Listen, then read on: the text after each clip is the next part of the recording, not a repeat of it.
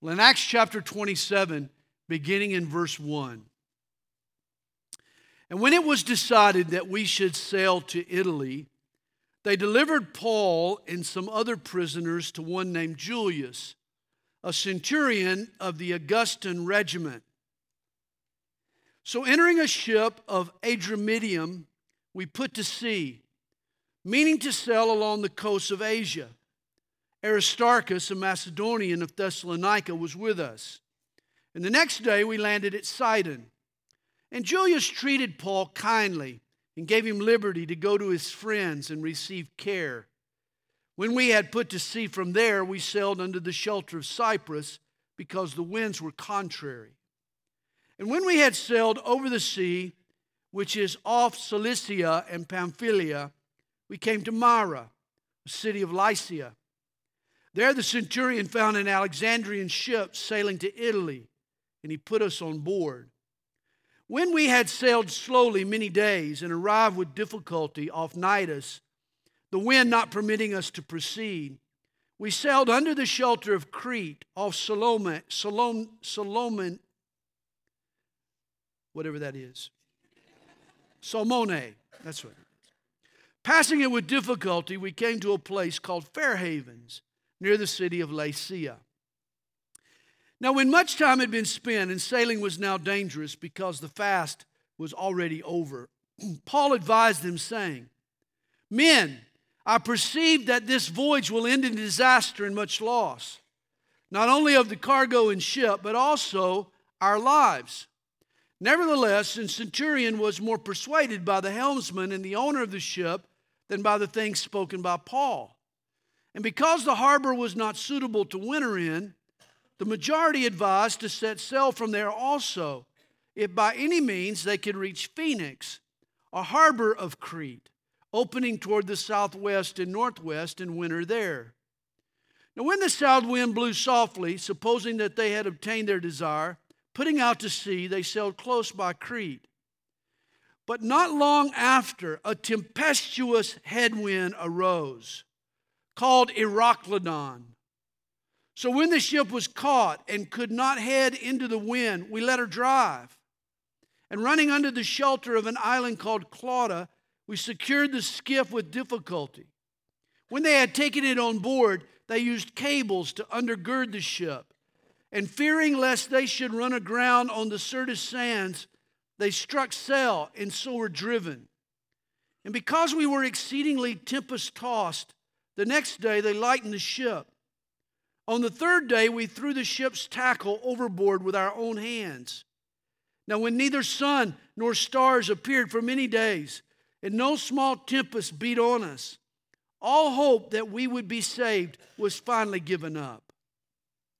But after long abstinence from food, then Paul stood in the midst of them and said, Men, you should have listened to me and not sailed from Crete and incurred this disaster and loss. And now I urge you to take heart, for there will be no loss of life among you, but only of the ship. For there stood by me this night an angel of the, of the God to whom I belong and of whom I serve, saying, Do not be afraid, Paul. You must be brought before Caesar, and indeed God has granted you all those who sail with you. Therefore, take heart, men, for I believe God that it will be just as it was told me. However, we must run aground on a certain island. Now, when the 14th night had come, as we were driven up and down in the Adriatic Sea, about midnight the sailors sensed that they were drawing near some land. And they took soundings and found it to be 20 fathoms. And when they had gone a little farther, they took soundings again and found it to be 15 fathoms. Then, fearing lest we should run aground on the rocks, they dropped four anchors from the stern and prayed for day to come. And as the sailors were seeking to escape from the ship, when they had let down the skiff into the sea under pretense of putting out anchors from the prow, Paul said to the centurion and the soldiers, Unless these men stay in the ship, you cannot be saved. Then the soldiers cut away the ropes of the skiff and let it fall off. And as day was about to dawn, Paul implored them all to take food, saying, Today is the 14th day you have waited and continued without food and eaten nothing. Therefore, I urge you to take nourishment, for this is for your survival, since not a hair will fall from the head of any of you. And when he had said these things, he took bread and gave thanks to God in the presence of them all. And when he had broken it, he began to eat. Then they were all encouraged and also took food themselves. And in all, we were 276 persons on the ship. So when they had eaten enough, they lightened the ship and threw out the wheat into the sea. Well, when it was day, they did not recognize the land but they observed a bay with a beach onto which they planned to run the ship if possible. And they let go the anchors and let them and left them in the sea, meanwhile loosing the rudder ropes. And they hoisted the mainsail to the wind and made for shore. But striking a place where two seas met, they ran the ship aground, and the prow stuck fast and remained immovable, but the stern was being broken up by the violence of the waves. And the soldiers' plan was to kill the prisoners, lest any of them should swim away and escape. But the centurion, wanting to save Paul, kept them from their purpose and commanded that those who could swim should jump overboard first and get to land, and the rest, some on boards and some on parts of the ship. And so it was that they all escaped safely to land. No one likes to hear the words, I told you so. Especially my wife. Kathy is a wonderful person, but she has one bad habit. Only one bad habit, by the way. Only one, just one. At times, she leaves the fuel level in her car perilously close to empty. And I've warned the woman. I've warned her many times. In fact, some time ago, it finally happened. She ran out of gas. Her car puttered to a stop. But guess what? She ran out of petrol right next door to the gas station. In His grace, the Lord bailed out my wife. At first, she didn't tell me what had happened, but later her conscience began to bother her, so she fessed up. Kathy admitted that she'd run out of gas, but then she added, you know, if I needed help, I'd already determined I wasn't going to call you. I was going to call James at the church and ask him to pick me up. And why would she say such a thing? Because she doesn't want to hear those dreaded Ford words that nobody likes to hear I told you so. Well, here in Acts chapter 27, the Apostle Paul has the opportunity to say, I told you so to the crew of a Roman merchant ship. He's on his way to Rome, enjoying a Mediterranean cruise courtesy of the Roman Empire. He's been placed in the custody of a centurion named Julius. They board a boat, a Roman boat, in the city of Sidon, and they sail past Cyprus to the port of Myra on the southern coast of what is today Turkey. Then from Myra, they sailed westward to the island of Crete and to the port city of Fair Havens. Now realize, after mid September, sailing on the Mediterranean gets dangerous. After mid November, it's prohibited. We know the events of Acts chapter 27 occur after the Jewish feast of Yom Kippur in mid October. Thus, sailing conditions are definitely not favorable. Well, the crew knows that they're going to have to spend the winter on the island of Crete. But the harbor of Fair Havens was open to western winds and it offered little protection. Besides, it was a tiny town and there was not much to do there. It would make for a long, boring layover to have to winter in Fair Havens. These sailors, they wanted some entertainment. And so they decide to sail 45 miles to the Cretan port of Phoenix. There was stuff to do there. They could at least check out a Suns basketball game in Phoenix. But before they make their decision, Paul warns them sail and you'll bail, you'll fail and you'll wail. Now, those weren't his exact words, but you get the point. They're close. Paul was a seasoned traveler, and he knew they were about to make a terrible mistake. But no one listened to Paul. The navigator, the captain, even the centurion all refused to take heed to Paul's warnings, and so the ship set sail for the 45 mile voyage to Phoenix. And sure enough, just as Paul had warned, the voyage turned into a disaster. A tempestuous headwind arose. Hurricane force gales, enormous swells pounded the ship. The winds drove the boat out to sea. And what was supposed to be a 45 mile ferry crossing turned into a 645 mile life and death detour. They planned on it taking less than a day to reach Phoenix, but it was two weeks later before they saw land again. Their decision was a colossal mistake.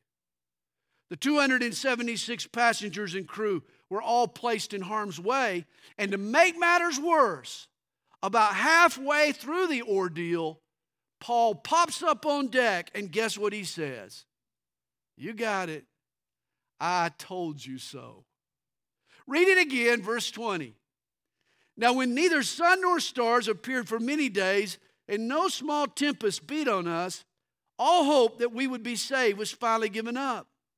But after long abstinence from food, then Paul stood in the midst of them and said, Men, you should have listened to me and not have sailed from Crete and incurred this disaster and loss. In other words, I told you so. He continues in verse 22 And now I urge you to take heart, for there will be no loss of life among you, but only of the ship. For there stood by me this night an angel of the God to whom I belong and whom I serve, saying, Do not be afraid, Paul. You must be brought before Caesar, and indeed God has granted you all those who sail with you. Therefore, take heart, men, for I believe God that it will be just as it was told me. However, we must run aground on a certain island. Here's the summation of Paul's speech Men, I've got some good news for you and some bad news for you. The bad news is that the ship is going to sink. The good news is that the sailors are going to swim. Land is going to be found, but our boat is going to be run aground. This vessel is going to break up, but you need to cheer up because no lives will be lost. We're all going to make it safely. It was a thick night. I mean, through the rain and the wind and the waves and the heavy fog and the darkness, no one could see the approaching shoreline. The crew heard the breakers slapping the shore, and they started measuring the ocean depth. They were getting closer. They were worried about crashing into the rocks and busting up the boat. They were still too far out to swim.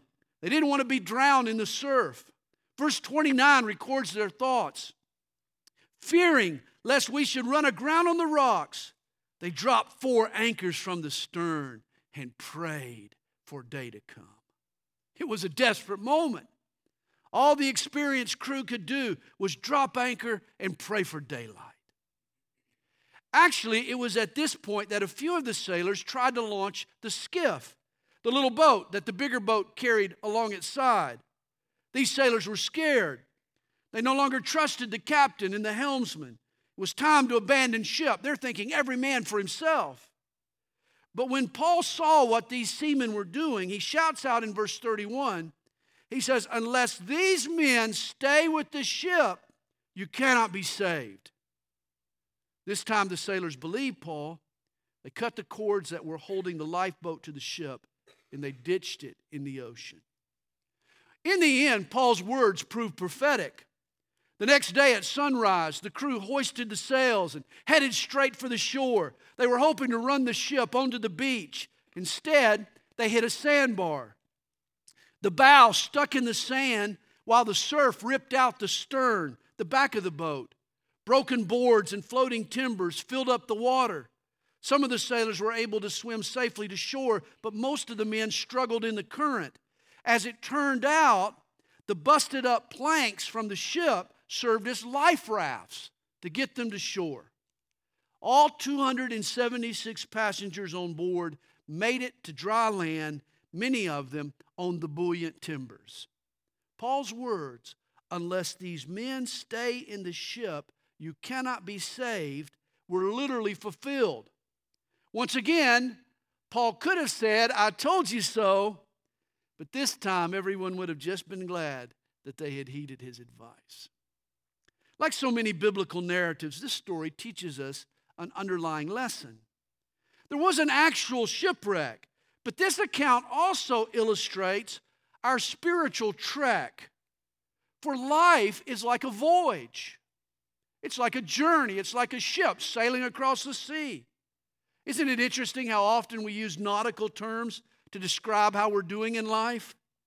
Well, it's smooth sailing ahead. Or it's sink or, sink or swim time for me. When someone dies, we often say, well, I'm glad he made it to the other shore. In many ways, life is like a ship on the high seas. There are days when all is well, when the sky is clear, when the breeze is gentle, when the waters are calm. But there are other times when the sea gets rough, when the night and the storm combine to create panic and to strike fear in the hearts of life's sailors. We try to reach land, but our lives hit the sandbar of suffering and our plans crumble in the surf. Have you ever had hope break apart? And in those moments, our tendency is the same as these misguided mariners. The impulse is to abandon ship, to jump out of the boat. Every man for himself, we think. We try to launch out our lifeboat. We try to row on our own. We lower the sails and we start paddling in our own energy. We trust in our wisdom rather than in God's will. Whenever you go whitewater rafting, the guides have a golden rule. The guiding principle among river rafters is simple.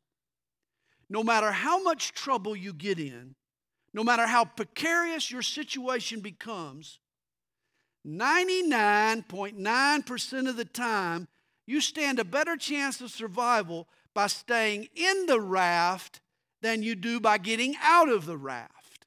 You understand that? I mean, whitewater's tricky. You get twisted in the rabbit, rapids, you get stuck on a rock. Your boat starts taking in water, and you think it's time to abandon ship. But it's not. It's definitely not. Despite what you think, you are still better off in the boat than you are out of the boat. See, in the boat, you're protected by some very durable rubber, and that's pretty important. Whereas when you're in the water, you become prey to hydraulics and rocks and whirlpools. If you're in the water, even the boat itself, now weighed down with a ton of water, becomes your enemy. A heavy boat can smash you into the rocks, it can sandwich you between its tube and the rock wall. And the golden rule for rafters is also true for the Christian life. We are always safer inside the boat of God's will. When the wind kicks up and the waves churn, our tendency is to panic. We let fear override our faith. We jump out of God's will. We take the shortcut. We take the easy way. We take matters into our own hands we need to realize that we are still safer in the boat than in the water. When you step out of the will of God and jump into the swirling water, suddenly you become prey to rocks of evil and whirlpools of sin. Even the boat becomes your enemy. Get in the way of God's purposes and plans, and you're the one who's going to get crushed. Abandon ship, launch out on your own, and you'll find yourself inadvertently fighting against God. Notice, God didn't promise to calm Paul's storm. He didn't even promise to keep his ship intact. But he did promise that no one's life would be lost if everyone stayed in the ship. There was safety, there was life in the boat. Paul's words for these panicky pipe eyes is God's word to us. Unless these men stay in the ship, you cannot be saved. It's not enough to be in Christ, we must remain in Christ. We need to continue in our faith. When the night and the storm combine to cause panic in your life, you'll make it, but only if you stay in the boat. Paul's words in Colossians chapter 1, verses 21 to 23 are for you and me. You who once were alienated and enemies in your mind by wicked works, yet now he has reconciled in the body of his death to present you holy and blameless and irreproachable in his sight, if indeed you continue in the faith, grounded and steadfast, and are not moved away from the hope of the gospel. In other words, you got to stay in the boat. God's blessing comes not just to people who come to Christ and have faith in Him, but His blessings come to people who abide in Christ and continue in their faith. Faith needs to persevere. Life is like a postage stamp. Consider the stamp. Its usefulness consists in its ability to stick to one thing until it gets there. Paul's words to the crew are God's words to us regarding his will. The place God has you isn't always easy. Even the center of his will isn't guaranteed to be calm waters. Storms of testing can pound our lives. Perhaps you're in a marriage today that's breaking apart. Maybe you've got a job you're struggling to keep. Or perhaps you're taking a class that's requiring more of you than you expected. Or maybe you're dealing with a rebellious child. You're in over your head in troubled waters, and it's becoming clear there's a shipwreck in your future. In fact, you're not sure you can remain in your situation one more second. You're ready to bail. Man, you just want to jump ship and abandon your responsibilities. But wait, listen again to Paul. He's speaking to you. Unless you stay in the ship, you cannot be saved. God will bring you through the crisis. Oh, God is faithful. He'll work a miracle in your situation and He'll save you from harm. But it's up to you to trust Him enough to stay put. There is life and safety in the boat. And it's up to us to resist the temptation to jump ship. I once worked a warehouse job that required some Friday night overtime. Our shipments had to go out, had to get out by Friday night before we could leave. Well, most of my coworkers were young guys with things to do, places to be, people to see on Friday night. Everybody hated Friday overtime, but especially Dave. Poor old Dave. Around noon on Fridays, Dave would take inventory of the situation. And if it looked like we weren't going to be finished on time, he'd start pushing. I mean, he would crank it into high gear. He'd work like a wild banshee. And all day long, he'd be chanting, I's got to go. I's got to go. I's got to go. And some of us are plagued with the same impatience. We can't stand it when the will of God proves inconvenient or when our pain goes overtime. We get rankled by the thought that God might have us in an unpleasant situation for a purpose. And we sing the same refrain I've got to go. It's easier to bail out on a set of circumstances than it is to buck up. It's easier to jump ship than it is to hang tough. Ellen Goodman is a columnist for the Boston Globe. She refers to America as a nation of leavers. She points out how we left the old world to immigrate to America.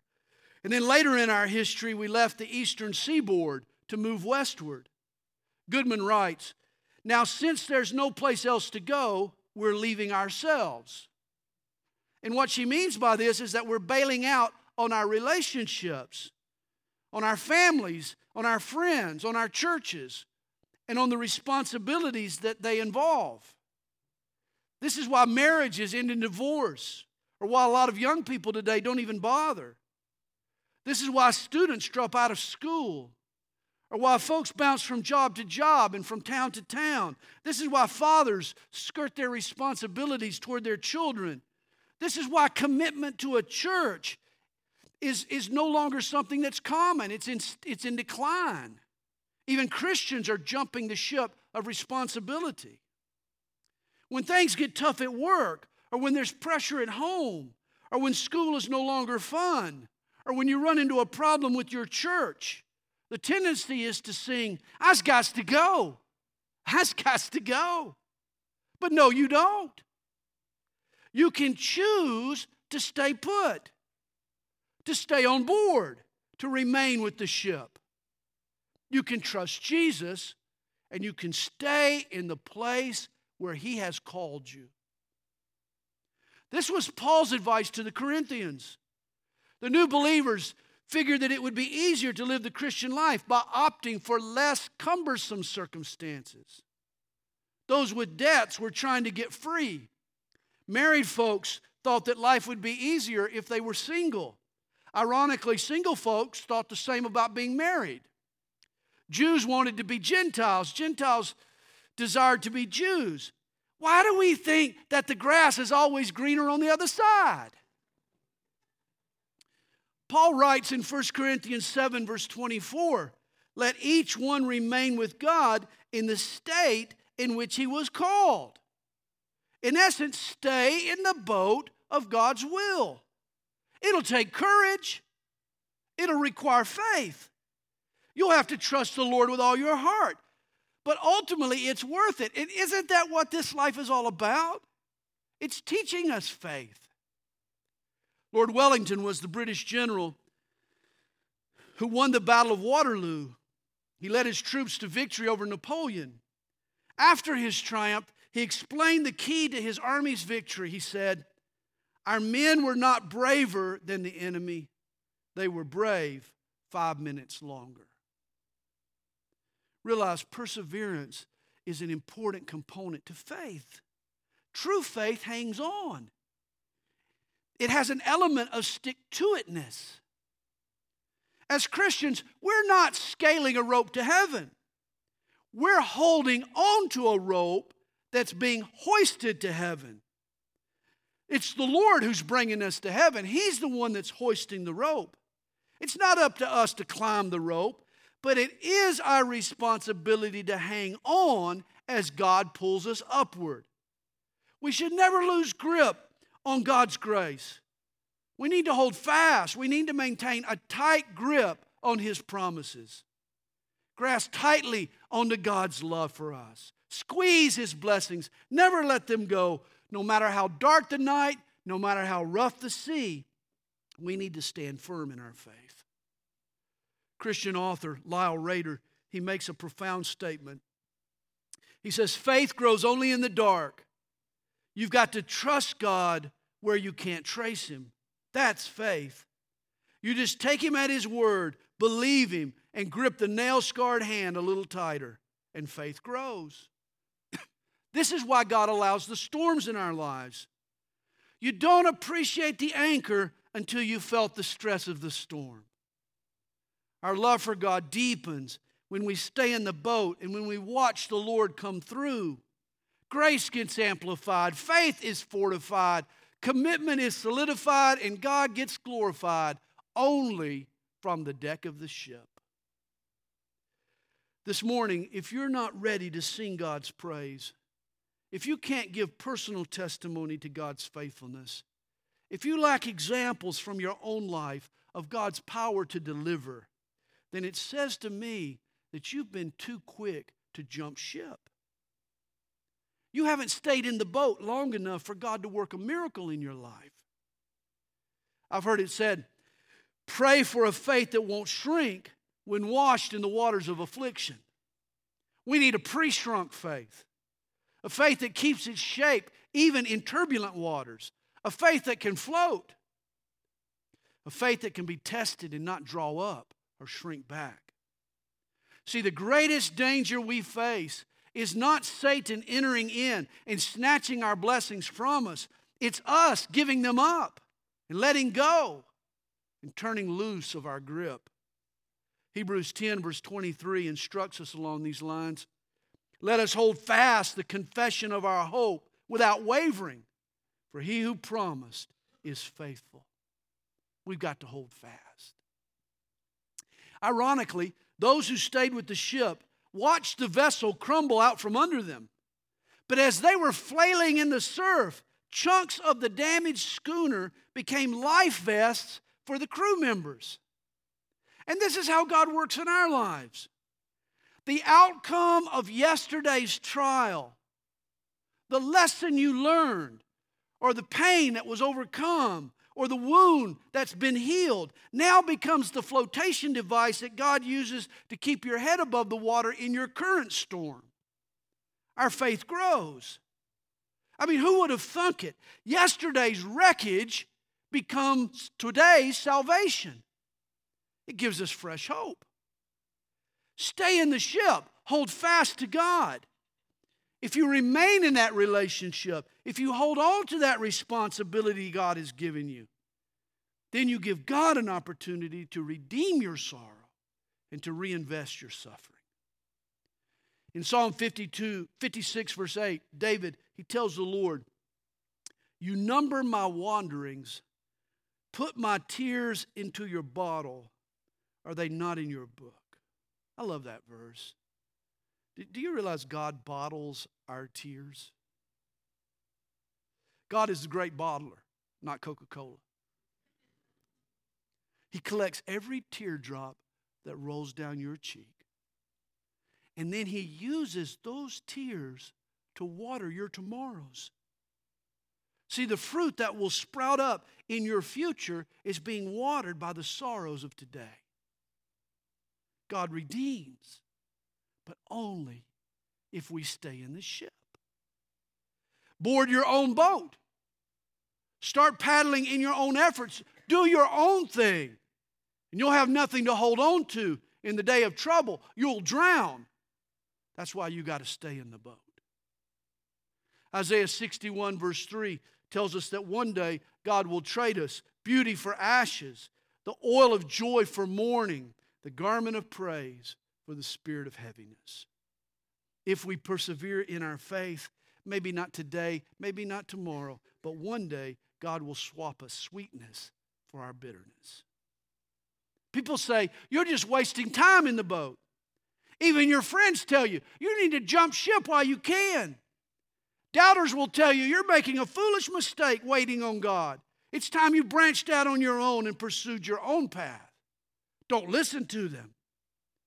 Instead, cut the lifeboats, ditch the other options, burn your bridges, plot no other alternative, make no other plan. Make up your mind that you won't abandon ship, even if what looks like a better offer comes along. See, real faith is banking it all on God's word and God's will. Remember, it's always safer in the ship than it is in the water. Continue in your faith. Hold fast to your confession.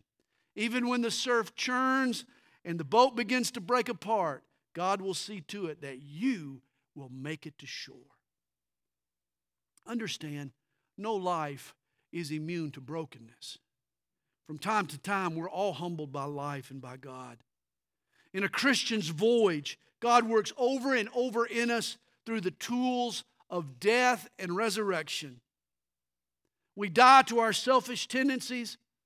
We honor our commitments. We remain faithful to the per- people and purposes God places in our lives. We stay in the place He's called us. We resist the urge to jump ship. And then, even when the ship crumbles out from under us, God provides us a way out. He opens a new door, He does a new work, He resurrects a new, a new journey. Even when the ship gets broken to pieces, God will take what's left and birth something new. See, He redeems shipwrecked pieces of our lives for our good and for His glory.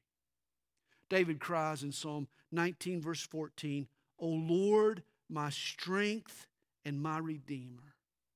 Don't you love that? God is a redeemer, He is a restorer.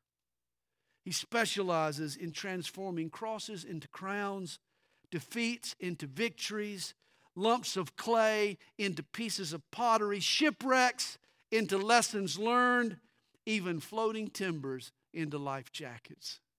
Just stay in the boat. Around the turn of the 20th century, the heavyweight boxing champion of the world was a man named Gentleman Jim Corbett. Gentleman Jim, he made a comment to boxers, but it also applies to Christians. This is what he said Fight one more round. When your feet are so tired that you have to shuffle back to the center of the ring, fight one more round. When your arms are so tired that you can hardly lift your hands to guard your face, fight one more round. When your nose is bleeding and your eyes are black and you're so tired that you wish your opponent would crack you on the jaw and put you to sleep, fight one more round, remembering that the man who fights one more round is the man who never gets whipped. Hey, never give up on God. Never give up on God's will. Don't bail out on Christ. Don't launch out or branch out on your own. If you do, you're going to drown. Fight one more round. Keep clutching onto God's grace. He'll prove faithful if you stay in the boat.